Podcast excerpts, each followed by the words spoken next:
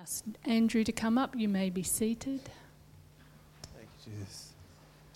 Thank you, Lord. I'm just thinking about that line, you father the orphan. I'm just thinking about how sometimes you might feel alone. And God, I just pray right now for anyone who feels alone, anyone who feels abandoned, Lord God. I just thank you that, Lord Jesus, you father the orphan. Your kindness makes us whole. Lord God, I just pray that, Lord God, that we would know your comfort, God, that we would know your peace. Lord Jesus, we, we, that we would come to you and, and find rest, Lord God, in Jesus' name. God, I just thank you for, for ministering to us by your Holy Spirit, Lord, even now, Lord God.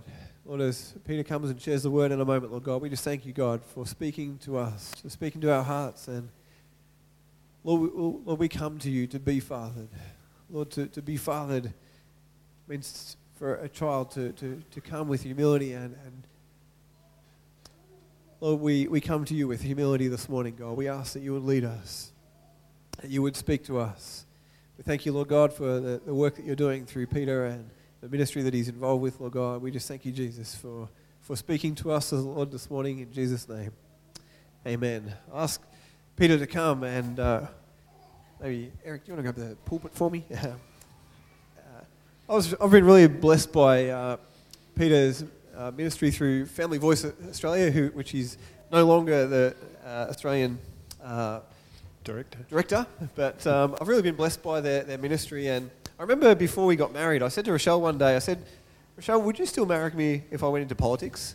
She kind of looked at me like, what are you talking about? But there's something that stirred within me for a long time.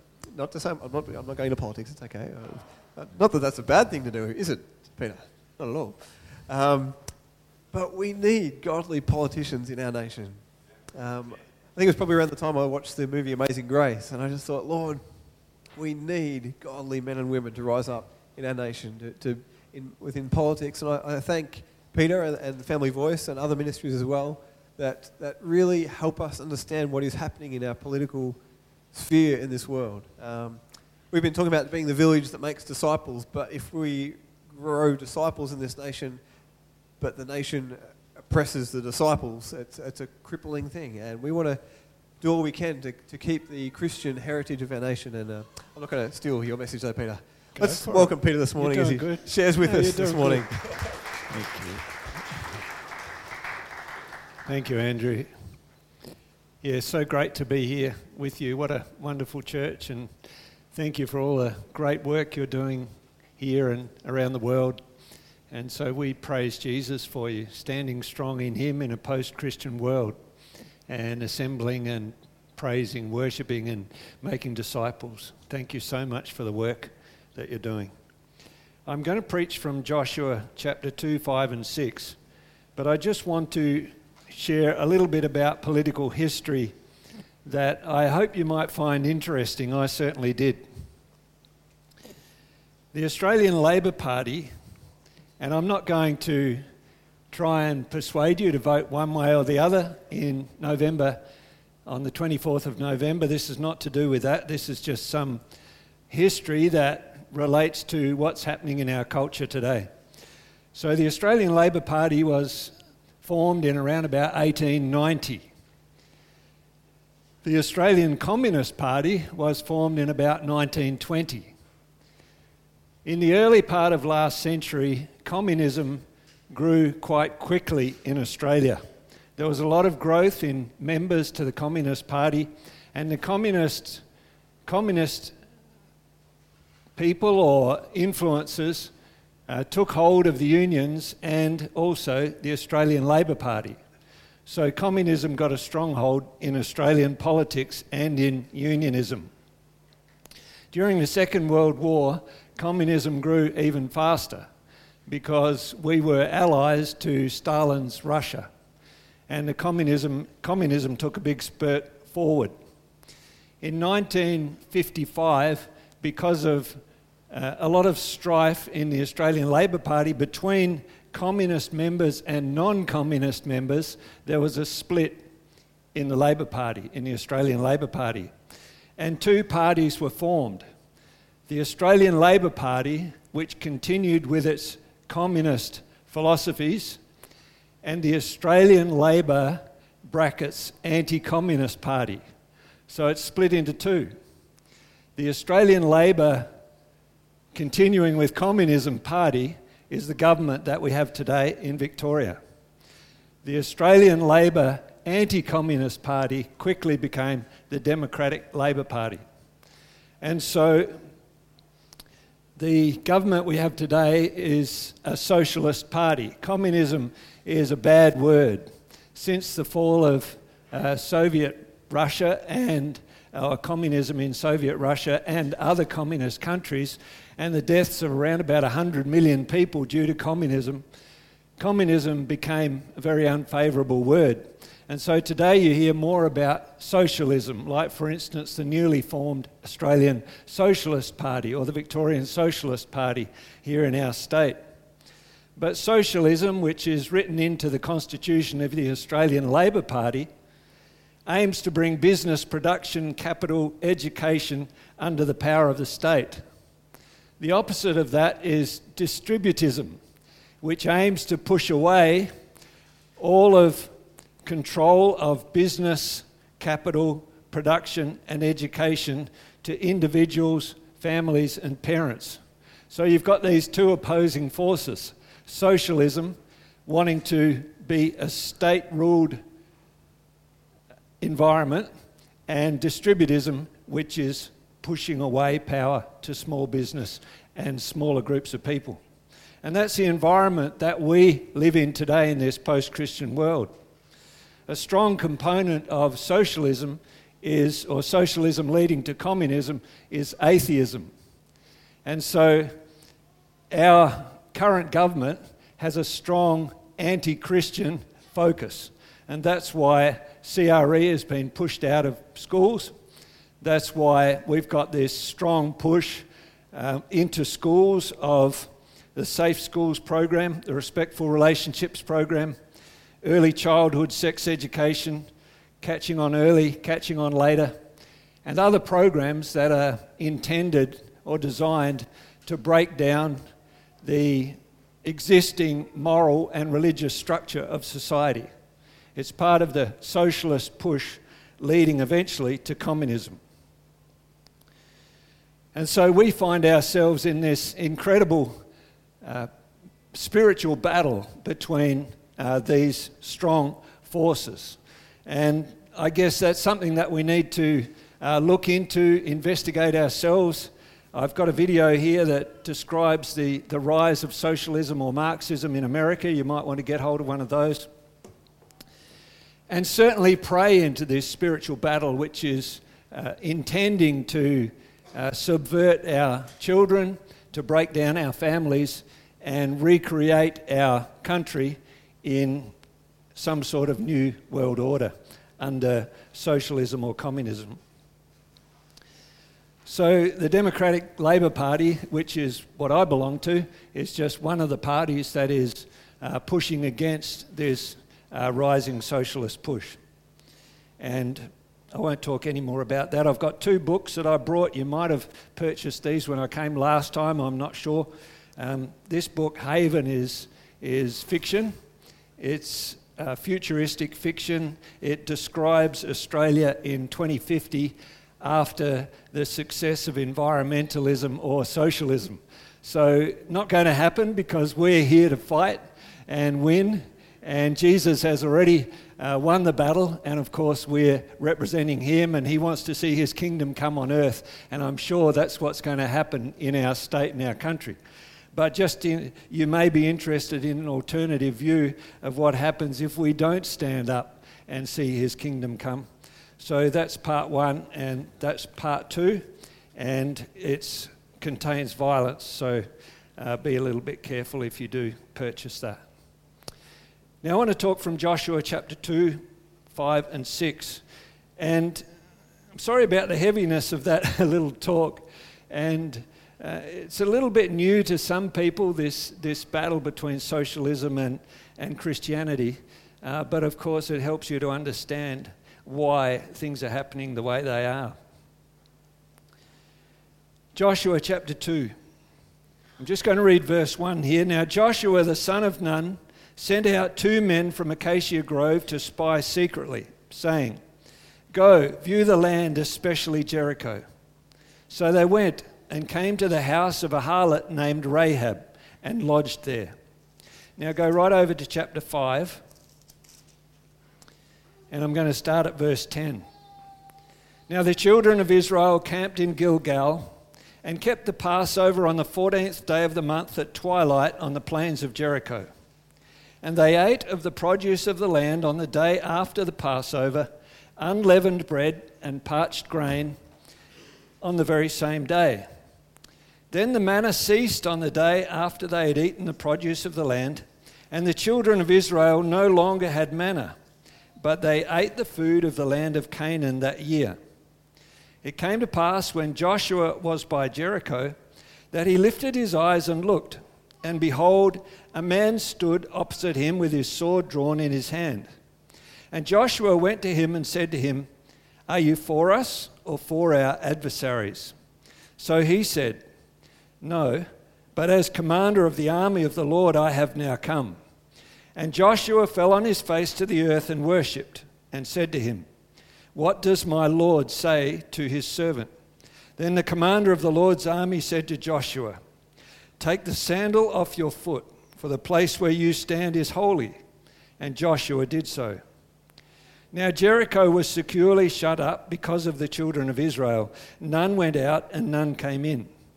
And the Lord said to Joshua, "See, I've given Jericho into your hand, its king and the mighty men of valor.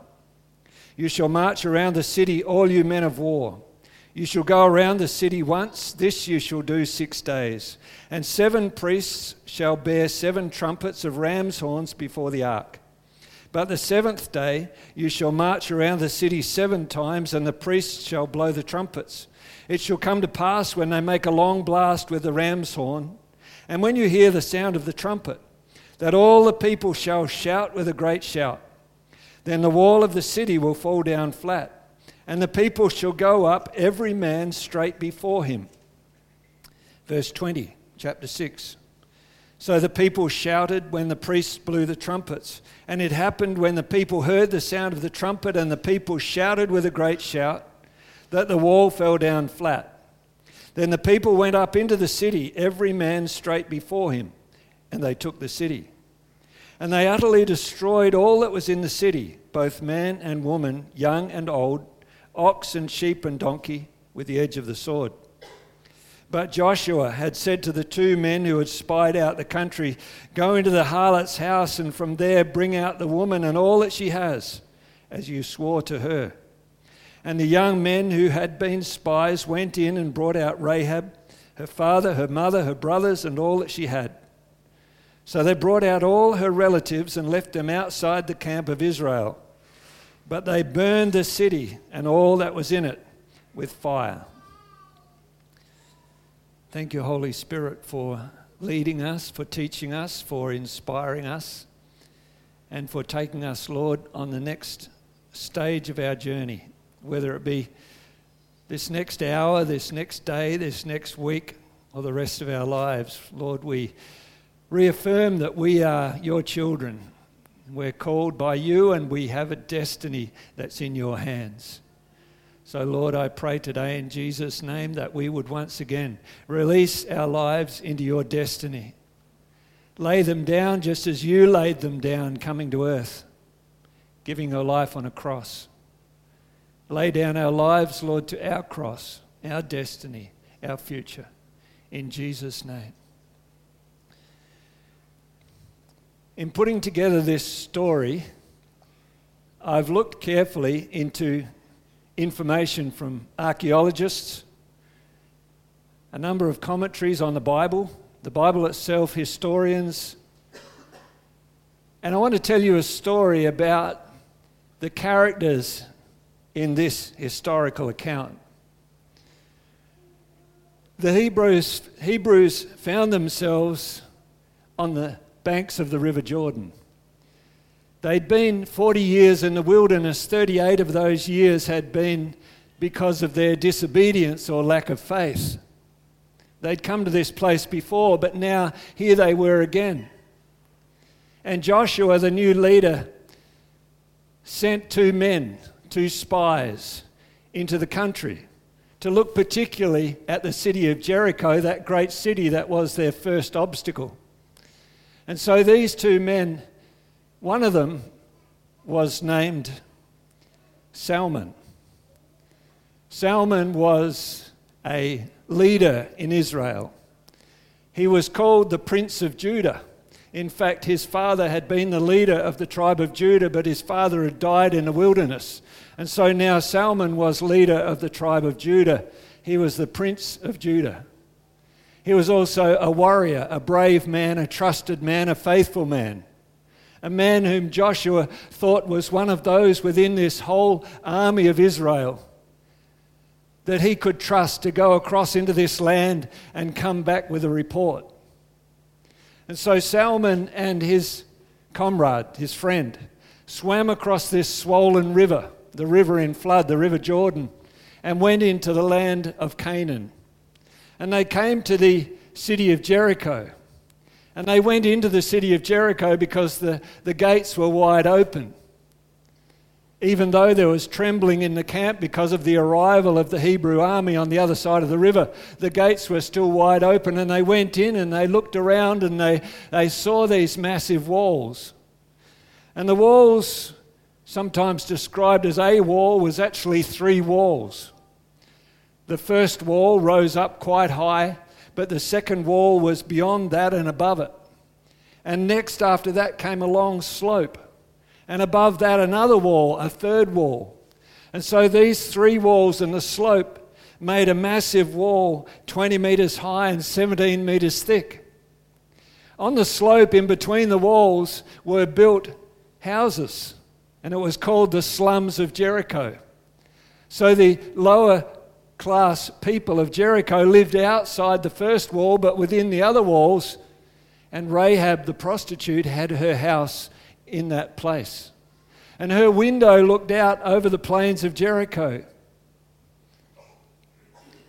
Salmon and his friend spied out the goings-on in the city of Jericho, and amazingly, when it came time for them to rest, when they were looking for some food, they found their way to the house of Rahab. It's incredible how God can take hold of our destiny, and while we think we're taking steps in a certain godly direction, God has this overarching view where He places us in the very position that He wants us. And I think all of us have this calling on our lives that when we, we go forward in God, when we even go into a dangerous or difficult place, and I know there would be many people here today who are coming up against challenges in their lives, but when God takes us into that place, it's sometimes far beyond the destiny that we ever thought possible. And these two spies came into Rahab's house. Of all the houses in this massive city of Jericho, they came to Rahab's house. The only person in this whole city that believed in their God, who trusted their God as Lord of all. And of course, the leaders of the city were had discovered that there were spies in the city, and they'd perhaps heard that they were going to Rahab's house, and they approached Rahab, and Rahab uh, made a diversion, and she said no, they, they went away before the gates of the city were shut. They've left, you better pursue them. And she hid them on the roof of her house. And after the king's men had gone, she lowered them down from her window and helped them to escape. But she did a deal with these two spies. She said, if I'm going to help you to escape, I demand something of you as well. When you come back to take this land, when you come back to destroy this city, I'm requesting that you would spare my family because I spared you. And they agreed with her, and they said, yes, indeed, when we come back, when we take this city, we will spare you and your family, providing your whole family is inside this house. If the ha- if, if your family is inside this house, we'll spare them. But if they're outside, we'll take no responsibility for their death. And providing you hang a scarlet cord out of the window of your house so that we know whose house is to be protected. And as you've heard many times before, this is this incredible picture of the blood of Jesus Christ, this scarlet cord, this scarlet cord that's over our house, the blood of Jesus that's over our house and over our families. And indeed, the historians say that when the Hebrews came back to destroy the city, and when they finally got into the city and they had this great war which destroyed the people of Jericho, Rahab had scarlet cords and material out of every door and window of her house. She wanted to be absolutely sure of salvation through the red cord, or through the blood for us. And so the spies came back. They went back across the river and they came back to Joshua and they gave a good report and said, the people who are in the land of Canaan are in fear, they're trembling, they're weakened. We can indeed take this land. And Joshua was so encouraged, I guess, by the fact that his spies had returned miraculously. In fact, they'd been, been saved. They'd been helped by this incredible woman that they'd come across in, in the city of Jericho, this, this woman Rahab. And Joshua made a decision right then that when they came in, when the Hebrews came in, when they took the city, that Rahab would be granted lands in the division of Canaan. He made a decision to reward her. And so Joshua, following the Lord's command, sent the priests down to the water. And you know what happened when they put their feet in the River Jordan. Suddenly it began to bank up right up to the town of Adam and then washed away down to the sea. And so the, the Hebrew army and the priests marched across and started to assemble on the plains of Jericho. And we sort of picked this picture up when we started to read in chapter five, where it says, now the children of Israel camped in Gilgal and kept the Passover on the fourteenth day of the month, verse ten, at twilight on the plains of Jericho. And don't you just love this twilight feeling that we're also in this twilight time with the imminent arrival of Jesus? And we're living in this dangerous time where Christianity is becoming an affront to our culture. Where in, in days gone past, when I was a young man, everybody was going to church and it was it was nothing really unique to be a Christian. But in these days, Christianity has become anathema to the leaders quite often of our nation.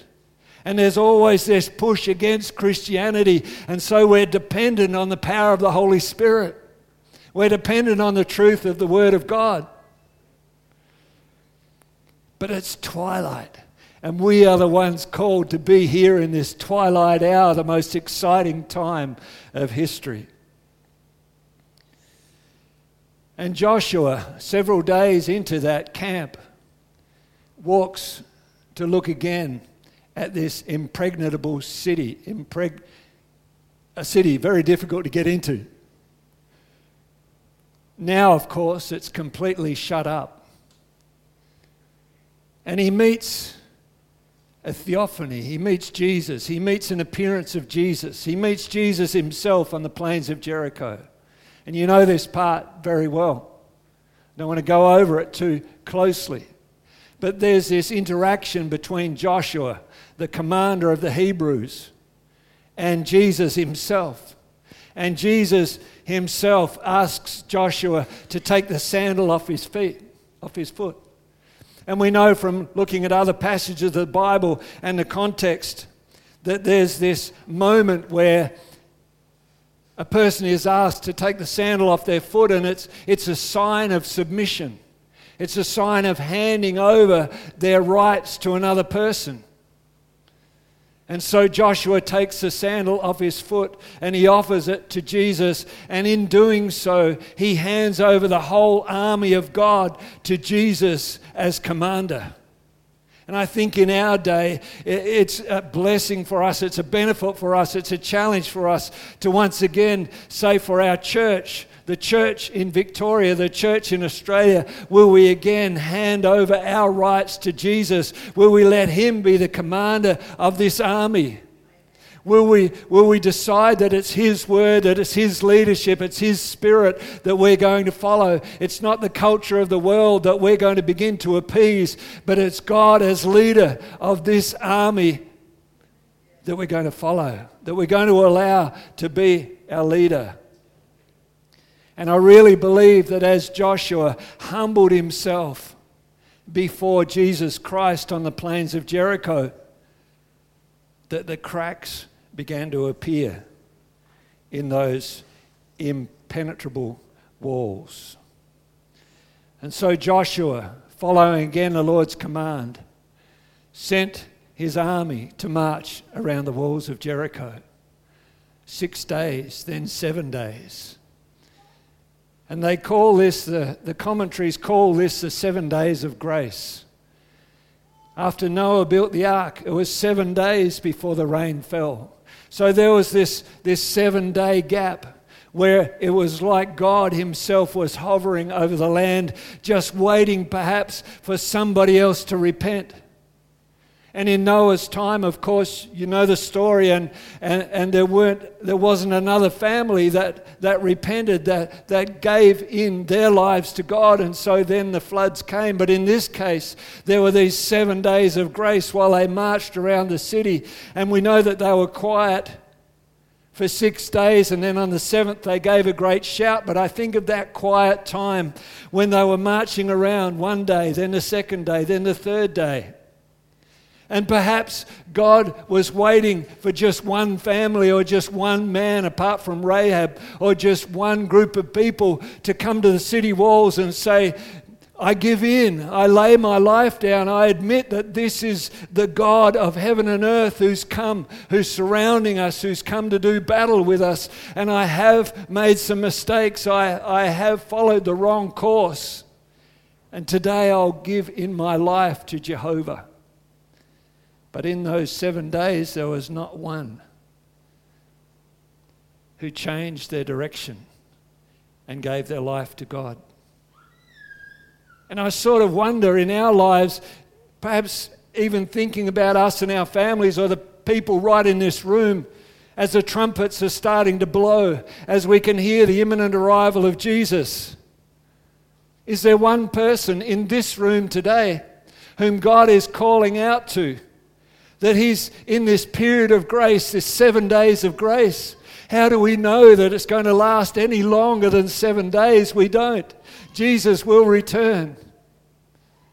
And have you made up your mind? Or are you still hiding behind the walls of your life or the walls of Jericho? Is it time perhaps to put up your hand and say, yes, I'll submit to Jesus. I'll accept him as my Lord and Saviour. And I'll change the direction of my life. I'll lay my heart down before him.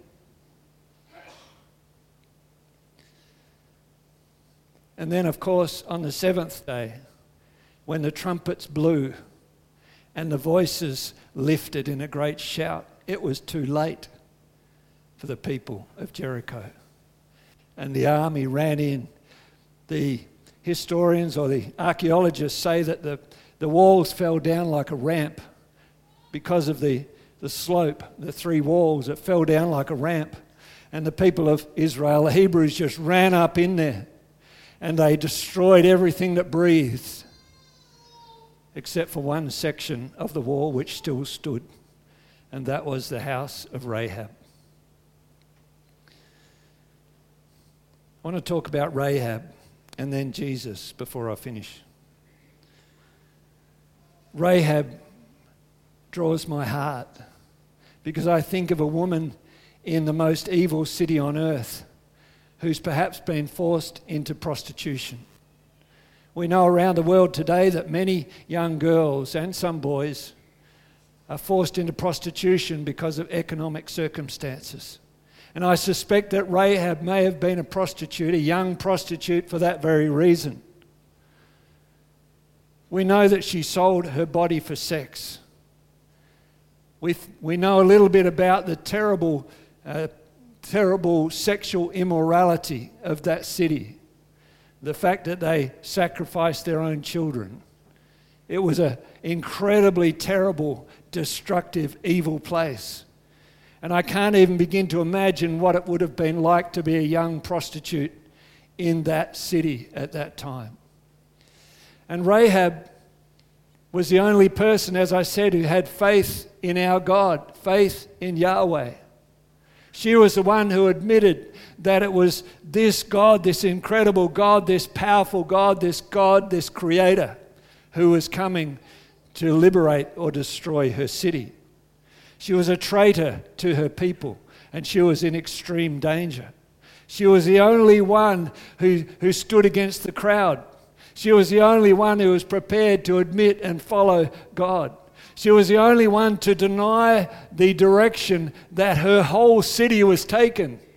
And maybe there'll be something in her life that inspires me. Maybe if a young girl that's an incredible, difficult spot, a really awful uh, place that she lived and worked.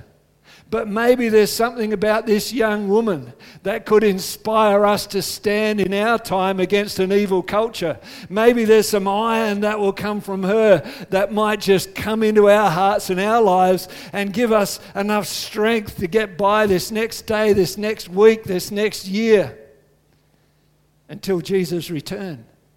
Maybe like Rahab, we'll find something in our faith which will which will form us into a rebel of our own time, a rebel for Jesus, a rebel for God, someone to stand up and become a powerful force for Him.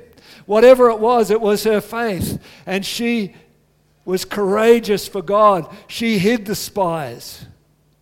She made a decision to be a traitor. I imagine that at that time, because the Hebrews were just across the other side of the river, that most of the people of Jericho would have been out on the banks of the River Jordan. I can imagine that I would have been if there was a ferocious army only about four hundred metres across the water, which is what they say the River Jordan would have been. It's very deep there, but not very wide. And it would have been very easy to see the army on the other side, all these tents. Perhaps they would have been able to hear, or they would have been able to hear this big hubbub of millions of people camped just across there on the other bank. Perhaps they could hear swords being sharpened or spears being sharpened, even the, the, the sound of the stone on the blade. They would have seen smoke rising from the cooking fires. They would have seen various activities happening and perhaps the confidence of an army that had just destroyed some Moabite kings, that had just left the land waste of people. Such a powerful and really terrible army just on the other side of the river. And perhaps they would have been really grateful that the river was in flood right then. And at least there was this security of knowing that the army couldn't get across to the plains of Jericho. And as they were gathered on the bank there one day, they saw this little group of people come marching down to the water's edge, quite separated from the rest of Israel. And I wonder what they thought when this small group of people actually walked into the water and stood on the water's edge. And then suddenly, to their incredible surprise and fear, the waters began to part. And it wasn't just a little group of people that was standing in the edge of the water, but it was the incredible power of God, a God that they that they they always feared would come, a God that they didn't worship themselves, a God whom they'd heard went before this army of Israel and just and made it an incredible, powerful force. This God who is now big enough to actually split the waters of this swollen river. And suddenly, can you imagine, I know what it's like in worship when we, we really start to feel the power of God. And it might be just at home when you're praying, you might be just reading your scriptures, and suddenly you feel revelation and the power of God. And I'm sure you've all felt an incredible anointing at times that just wants to sort of knock you over. But what about when the earth itself starts to move? What about when nature itself bows to the power of this almighty God and this river just begins to part and pile up right up there near the city of Adam, and the army of Israel starts to march across? And suddenly the very thing that was protecting them is no longer there. They would have turned and they would have run back into their city, because at last they're going to need these city walls, these incredible walls that they've built against all the hordes that might come against them. This mighty wall. And at least they still had the wall, and they slammed their gates shut. And they got their army, their trembling army, ready, because the Hebrews were now on their side of the river. And Rahab, suddenly one hundred fifty percent sure that the city was going to fall, racing around the city, gathering every member of her family, because she remembered well the promise that if she could get her family inside her house under this scarlet cord, then her family would be safe. They'd made a promise. And so she would have been pleading with her family, dragging her family members. Remember, she was the one with faith. She would have been persuading, doing whatever she could do, whatever was within her power, to get her family, her mother, her father, her brothers, her sisters, her nieces, her nephews, every member of her family into her house, because she knew for certain that was the only safe place in Jericho, under the blood of Jesus Christ. Under the blood is the only safe place in the whole of this world. Under the blood, with the scarlet cord hanging out of every part of our body, the blood washing over us, the blood that Jesus Christ shed to give us life, the only real security. And with this, this Marxist, this socialist, this communist push that's transforming the Western world, it's not just Australia. Canada has gone far worse. Other countries in a similar way.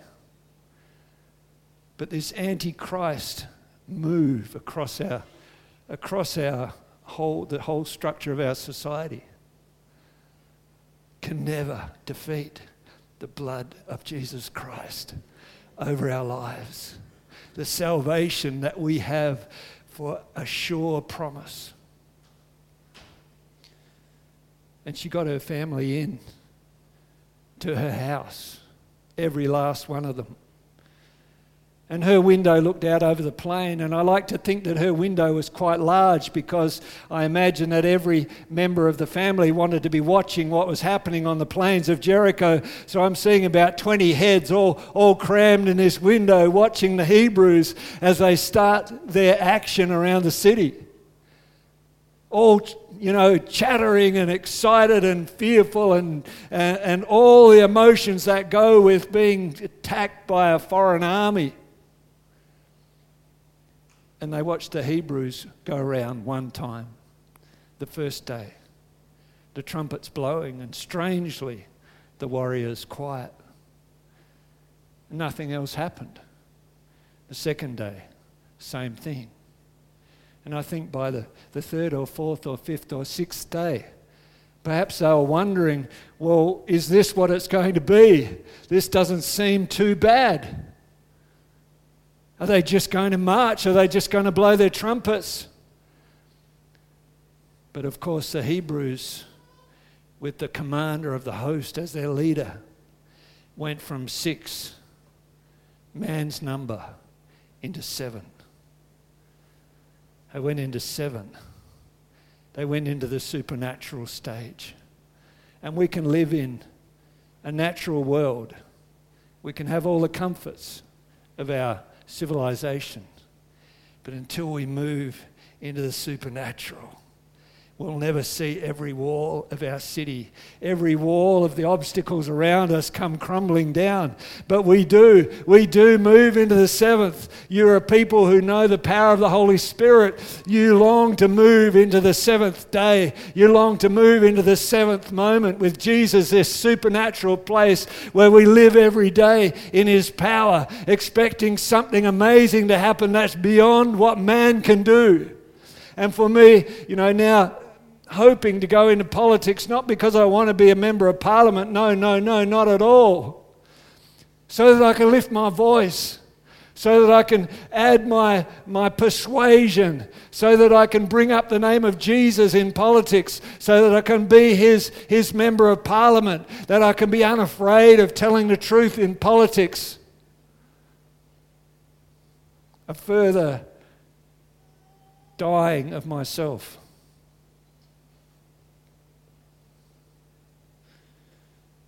And the seventh day, and the trumpets blew, and they shouted, and the walls collapsed, just collapsed, just collapsed. The walls of our lives, the obstacles of our lives, just collapse when God moves. The healing that we need, sickness just collapses. The prosperity we need, poverty just collapses when God moves. And the only part that remained was Rahab's house. What would it have been like for her in the house that remained when everything else fell, when everything crumbled, when this great shaking happened? I think the cracks would have been appearing in her roof, in her walls, in the floor. She was built into the wall. And yet the wall crumbled. The wall fell. It would have been shaking and vibrating. And I'm sure they were just on the floor crying and wailing and, and, and terrified. And yet in the end, God's power held that house together. It was only God's power. God had promised. God had chosen that that house would remain while every other part of the wall collapsed. And for our house in Christ, surely it is God's power that keeps our house. Surely it is God's power, no matter what shakes our culture, what shakes our society, what shakes your family. It's God's power that will hold your family together. It's God's power that will reunite your family. The word for somebody there. It's God's power that will bring your family into the house. And it's God's power that will keep your family when this world shakes to pieces. And then there was a crying and a wailing in the city because the Hebrews had just run in with their swords sharp. And they killed everything that breathed. There was a, an incredible cry that went up from the city. And it just seemed to go on and on and on, this killing. And then Rahab was startled by somebody at the door. Somebody standing in her doorway, someone who'd come. And this person was covered in blood, was drenched in blood from head to foot. There was this apparition in her doorway. It was the most frightening thing she'd ever seen, just drenched and dripping with blood. And then she looked again. And she noticed through the blood as it fell from his face that this was Salmon that she'd met before.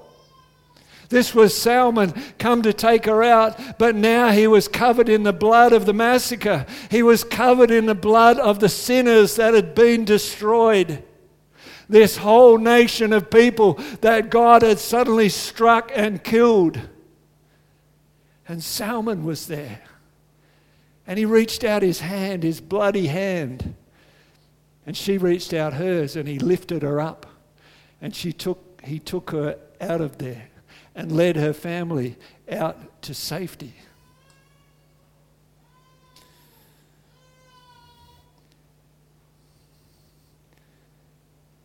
Rahab, that day, after the battle was finally over, was granted a strong portion of that land. She went in one day from being a prostitute, taken advantage of by so many in the city to becoming a landowner. When Jesus gave away his life, he was eventually given a position of power at the right hand of God over all the universe, and every knee will bow before him. When we give our lives, when we take a risk and we lay it down before God, when we follow the destiny that God has planned for us and we seem to be giving it all away, but there's this moment when suddenly God lifts us up into the place of blessing again. And Rahab, as she settled into life with the Hebrews, the victorious army, married one of those Hebrews. She married a warrior. She married a man of some standing, and his name was Salmon. Beautiful love story revealed in the scriptures, the man who came to rescue her. And over a period of time, they had a son. His name was Boaz. I'm sure many of you know this story. Boaz, perhaps a type in the scriptures most like Jesus. Boaz, their firstborn son. What an incredible man, the man who married Ruth, the type of the church.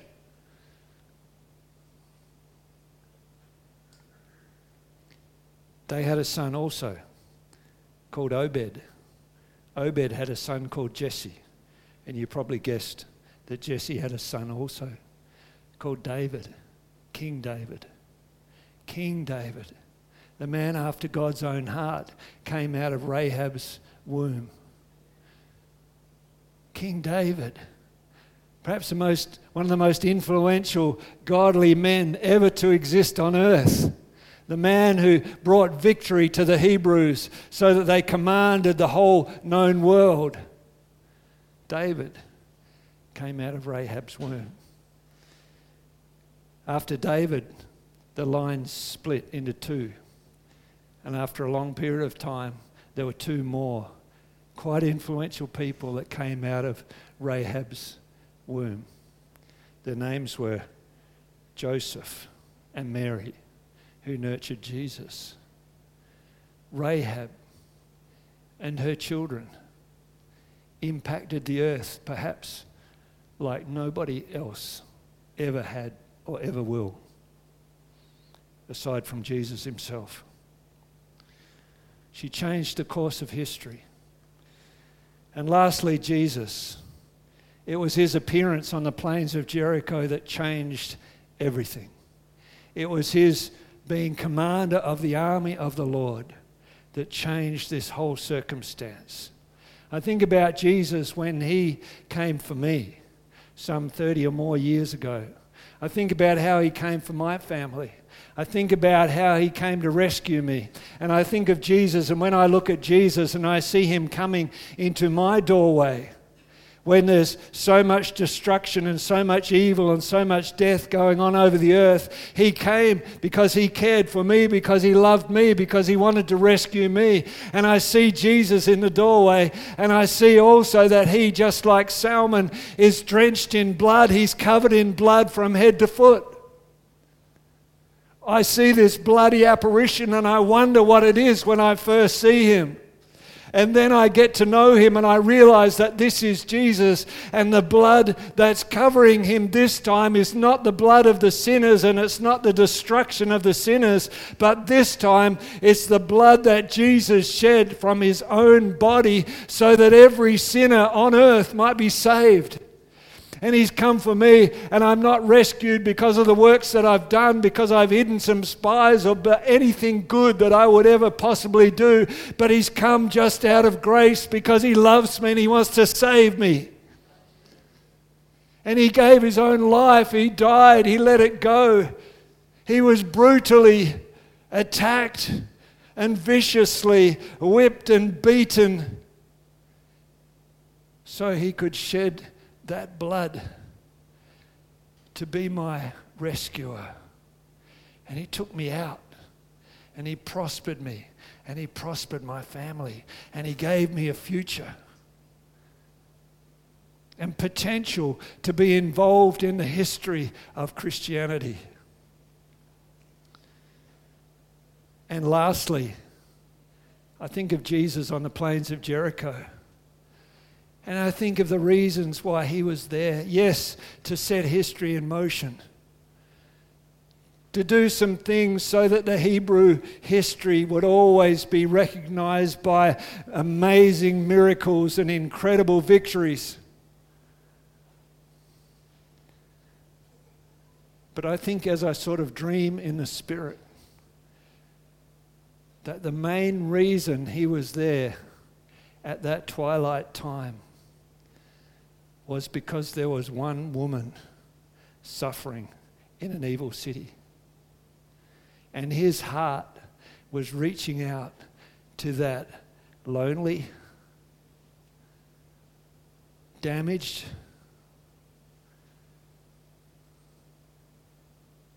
awfully abused woman, Rahab. And he reached into the city of Jericho, and his love reached into the city of Jericho, and his love lifted her. His love protected her.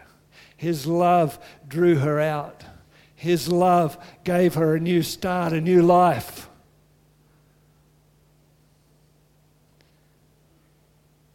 And he knew that one day her daughter, many generations down, would give birth to him and bring him into the world to save every sinner from death. Can you stand, please? I'd like to pray over you. Maybe there's, just close your eyes, maybe there's somebody here .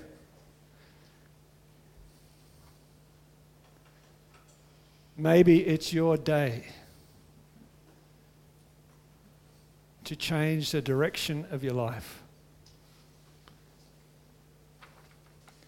Maybe you've been a, a strong, courageous warrior, but somehow you've got locked behind the walls of unbelief or of resistance against God. Maybe there's some things that have hurt you or damaged you or kept you separate from Him. And I'm asking every person in this room to consider your own heart. What if Jesus has come today to set you free, to put you on a new road, to pluck you out of the city of evil that you've been possessed by? He wants to save you. He wants to give you a destiny in the history of the world. Is there one person here today who would accept Jesus Christ as Savior for the very first time? If that's you, I'd like to know who you are. And I'm asking you to put up your hand. Just slip up your hand. If you've never belonged to Jesus Christ, you'd like to today.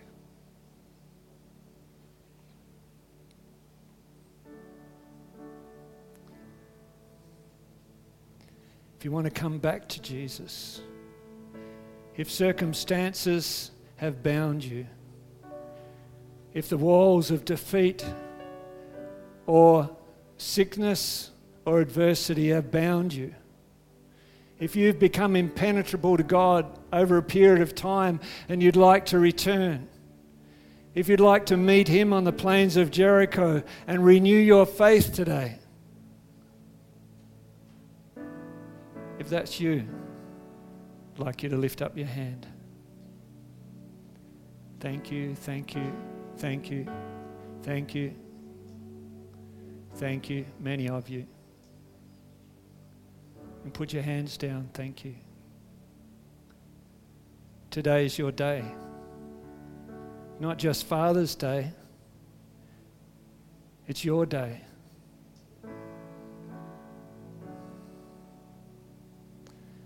For all those I saw with your hands raised like that, I'm just going to pray over you. Father, in Jesus' name, as those hearts opened up again to Jesus, to you, Lord, I pray, Father, come in and rock their world again. Come in and set them on a path for victory and destiny like they've never known before. And Lord, for every person in this congregation today, I pray, Jesus, transform our lives. Help us to rise up into the calling that is upon us and become the powerful weapons, the powerful forces, the warriors that you called us to be, that we might fall in love again. In Jesus' name. Amen.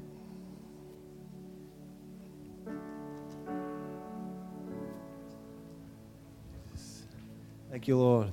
God, we just thank you that you have chosen us, or that you came for us. Oh, God, you have done it all for us.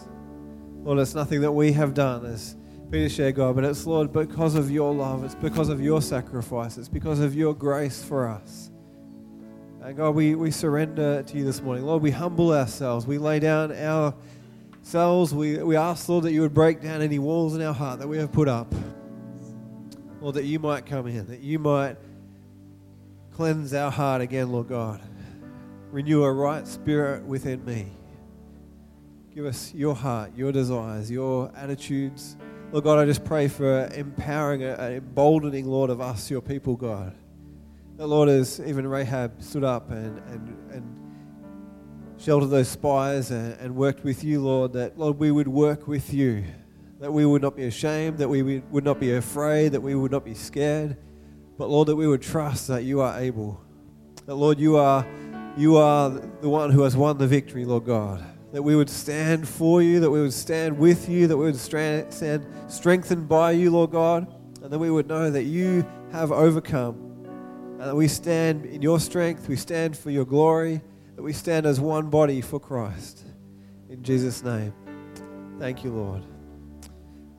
Thank you, Jesus. What an awesome God we serve. Thank you, Peter, for that message. And I just want to encourage you this morning, if you have responded to that message and you would love someone to pray with you this morning, please would you come, and we'd love to pray with you. If you'd like someone to continue to pray with you, if you're happy as you are and you just want to bless someone else, feel free to do that too. But uh, we want to worship God. We just want to praise him for who he is and what he's done for us as we close with this song now. If you'd like prayer this morning, maybe there's something else happening in your life, you'd love some prayer this morning, please please come as we sing. I think we sing God is able, and he certainly is. He is able to do all things. Let's praise him, let's worship him, let's thank him, and lift him up right now. Thank you, Jesus.